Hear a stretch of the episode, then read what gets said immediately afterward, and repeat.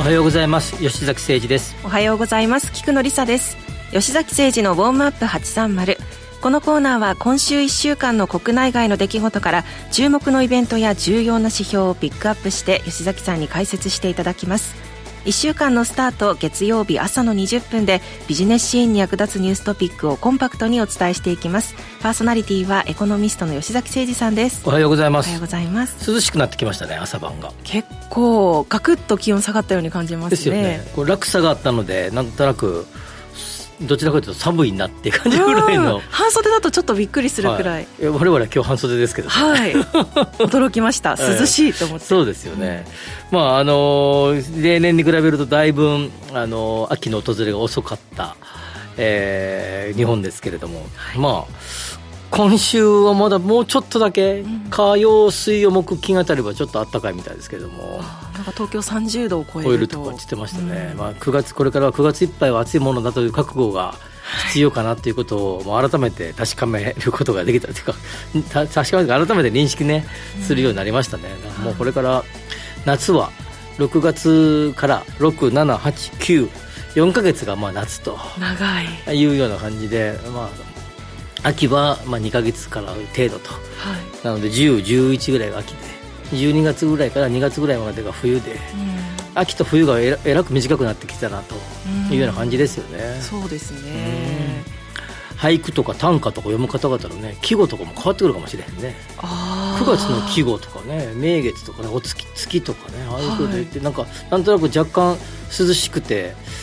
そういう感じだけどね。これからはなんかこう、夏の終わりぐらいの感じが秋あの9月になってくるから、うん、なんかこう海岸の沈む夕日とかなんか海辺のなんとか景色がみたいなのが秋の季語になってくるのかもしれないね。夏だったものが秋に 連れてきて。夏の後ろの方が秋になってくるね。あるかもしれないですね。それでは8時49分までよろしくお付き合いください。このコーナーは不動産業界に新しい風を吹き込むゲイツの提供でお送りします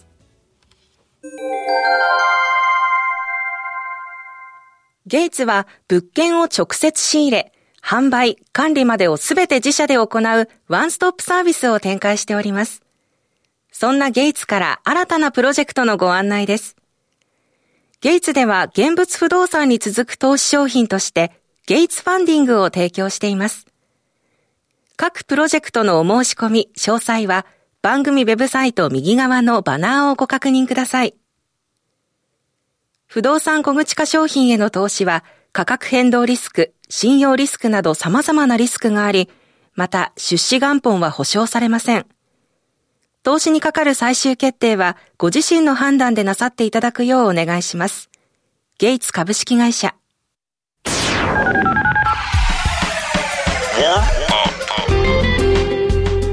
それでは10月1日まで。今週1週間の主なイベントスケジュールです。今日25日月曜日です。岸田総理は10月に取りまとめる経済対策の柱をこの日にも表明し翌26日に閣僚へ策定を指示する方針です。政府は構造的賃上げと投資拡大の流れの強化を柱の一つにする考えです。また同じ日から金融庁が主催するジャパンウィークスが開かれます。海外の投資家や資産運用会社を集中的に日本に招き貯蓄から投資や資産運用立国への取り組みを発信し官民を挙げたアピールで日本への投資や新規参入につなげます。どうもあの聞くとあの日本あある意味こう日本全体の IR みたいな活動っていう感じですけど聞くところによると初めて開催するね。大々的にこんなにやるのねあの僕も9月30日にあのラジオ日経主催のあの J リートの講演で呼ばれてますけど、はい、そこに来てくれるかどうかは知りませんけれども そのその1週 ,1 週間のあのその期間の中にですねあのラジオ日経もあのリートのフェアをやるみたいですけどね、はい、あのまあ、こういうこと活動することによって海外の、えーまあ、大口なお金がね入ってくるようになれば、まあ、あの株価の上昇あるいはそれ以外の日本における金融商品の、えー、活発な取引につながっていくことを期待したいなと思いますは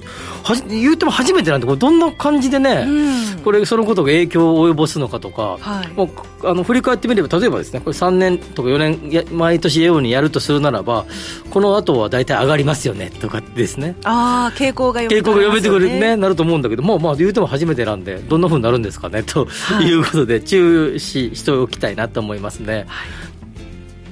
26日火曜日です。アメリカでは7月の S&P コアロジックケーシラー住宅価格指数が発表されます。後で解説をしようと思います。同じ日アメリカでは9月のコンファレンスボード消費者信頼感指数が発表されます。インフレ高止まり懸念から前回8月が予想を10ポイント近く下回りましたが今回も106ポイント程度と同じくらいの水準になるものとみられます続いて28日木曜日です。アメリカでは8月の中古住宅販売制約指数が発表されます。後で、えー、ケーシラ住宅価格指数指数と合わせて解説をしようと思います。29日金曜日です。フランスで行われているラグビーのワールドカップで日本代表はサモアと対戦します1次リーグここまで1勝1敗の日本は決勝トーナメント進出に向けて負けられない戦いとなりそうです。サモア戦は日本時間で29日金曜日の午前4時キックオフです。これすごい見たいなと思って、はい、ずっとわこれすごい楽しみだなと思ったけど 午前4時から4時なんでね、結構まあまあ辛い時間帯に 開催されるなと思ってますが、これもちょっと多分起きてみるかなと思いますね。はい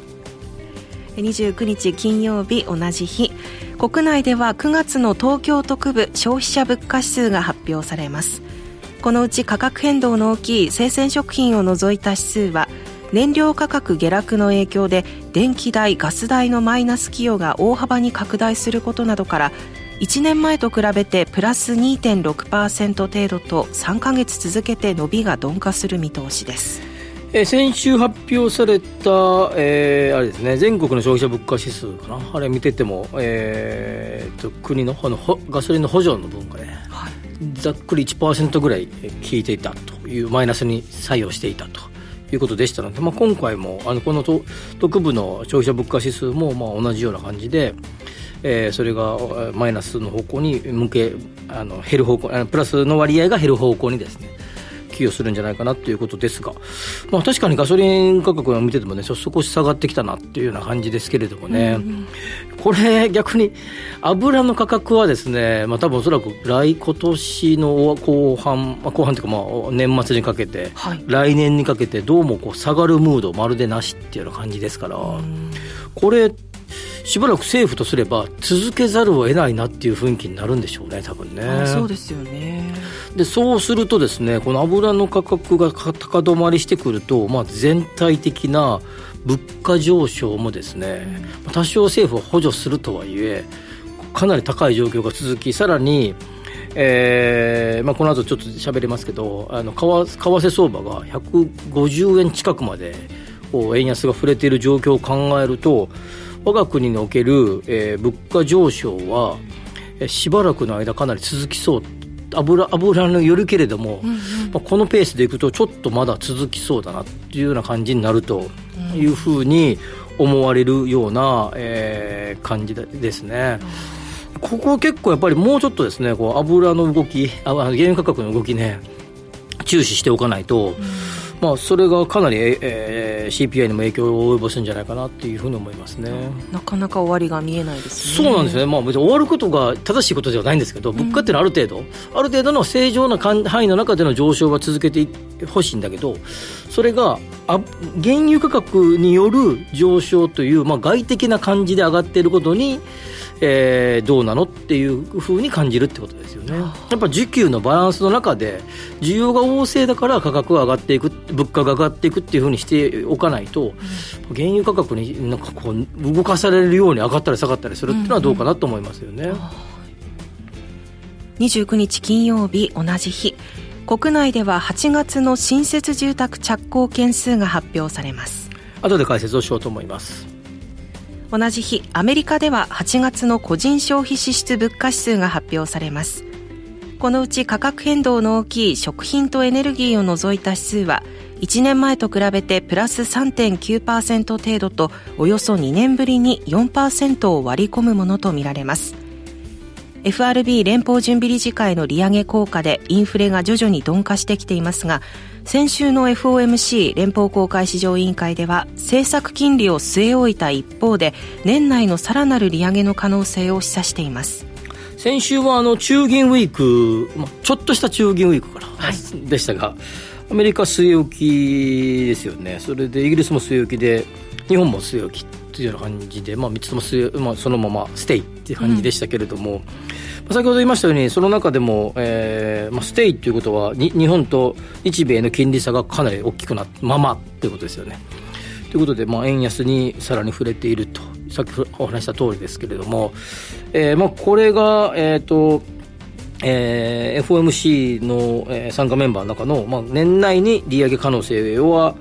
えー、19分の12の方々が年内の利上げを示唆しているということですので、まあ、アメリカはもう一度ぐらい。一方で日本は、えー、黒田総裁あごめんなさい上田総裁は、はい、えー、まあ、賃金の上昇の状況次第ということを、まあ、盛んに言われていて、まあ、ここでも何度もその話をしてきたけれども、うん、賃金のやつ以外は大体の指数がで利,、えー、利上げっていうか政策金利を上げるような体制があるいは金融緩和政策を解除するような、えー、数字が整ってきたけど、まあ、賃金のところがまだまだなのでというようなお話でしたので賃金上がることを考えると、まあ、年内はないなと。まあ、大体賃金ってあの 3, 3月とか期末に変わりますので、はい、とあっても来年かあということですからというサプライズがなければですよ。はい、ということは円安はしばらく続きえー、さっきの、えー、原油価格が高止まりするならば輸入価格が上がっていきということで、うんうん、今のような状況が物価高い状況が続くということでしょうね。ここまで今週1週間の国内外の主なイベントスケジュールをお伝えしました。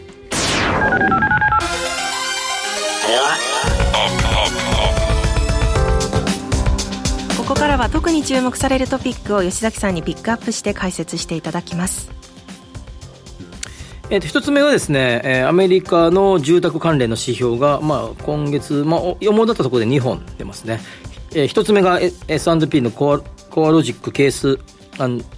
シラー住宅価格指数ですね。ケシラー指数ですね。はい。26日火曜日に7月の S&P コアロジックケシラー住宅価格指数発表されます。主要20都市の上昇率で1年前と比べてプラス0.2%程度と5か月ぶりにプラスになる予想です。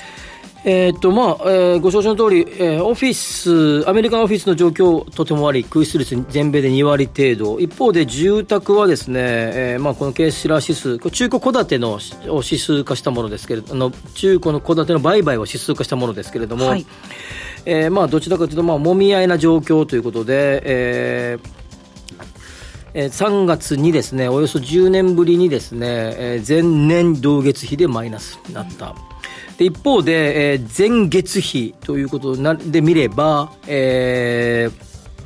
前前回の発表分、6月分まで発表されてますけど、そこまで 4, 4回、つまり4か月連続ですね、プラスになってきてるということで、まあ、底打ち加減が出てきてるということですね。はい、まあ、前年比でも、えー、今回もしもプラスになれば5か月ぶりということになりますので、うん、ですので、まあ、アメリカの住宅価格、利上げに伴い、えー、住宅ローン価格の、えー、住宅ローン金利の上昇に伴いですね、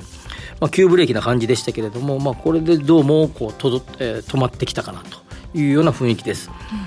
アメリカの住宅に限らず日本の住宅もそうですけど、まあ、金利、市況というような影響の要因がある一方で、もう一個、やっぱり一番大きな要因は、中古住宅の場合、マンションでも戸建てでもですね、需給のバランスっていうのがありますので、まあ、一定量の需要が存在するわけで、まあ、例えば結婚したとか、子供が生まれたとかですね。はいその需要に対して供給量が、えー、そんなに多くなければですね価格は上がる方向に向かっていくということになりますので、まあ、今回、様子見ローン金利が上がってきて様子見をする購入者がいる一方で、まあ、あの限られた在庫物件しかない中で、まあ、価格上昇につながるかもねというような予測ということですね。はいそして28日木曜日発表の8月の中古住宅販売制約指数ですが1か月前と比べてプラス0.2%程度と3か月続けてプラスになる予想です、はい、この指数はあの売買何度かここでも取り上げましたけどこの間にあのこの2年間ぐらいの間に取り上げたけど、えっと、売買契約は結んでるけど、制約を待ってるやつ、まあ、ローン審査を通してるとかですね、引き渡し待ちみたいなやつですけれども、まあ、滞りなければこれが、えー、所有権が移転して、えー、集計されていくってことなんだけど、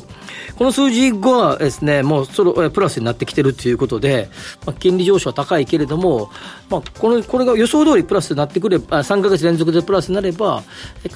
ゴーンと急ブレーキ踏んだけれども、えー、ここで、えー、持ち直してき始めたなというような感じがはっきりしてくるんじゃないかなと思いますので、でアメリカの場合は、住宅のこの数字は、えー、CPI にもかなり影響を及ぼしてきますので、貴族家賃っていうところで影響してくるので、まあ、それがざっくり3割ぐらい強率があると見れば、えー、このことが、えー、アメリカの CPI の数字に対してプラスに採用してくる可能性があるというところを押さえておいてもいいんじゃないかなと思いますね。はいそれではもう一つ、今週注目のトピックは何でしょうか、はい、え日本のですね8月分の新設住宅着工戸数が29日金曜日に発表されます。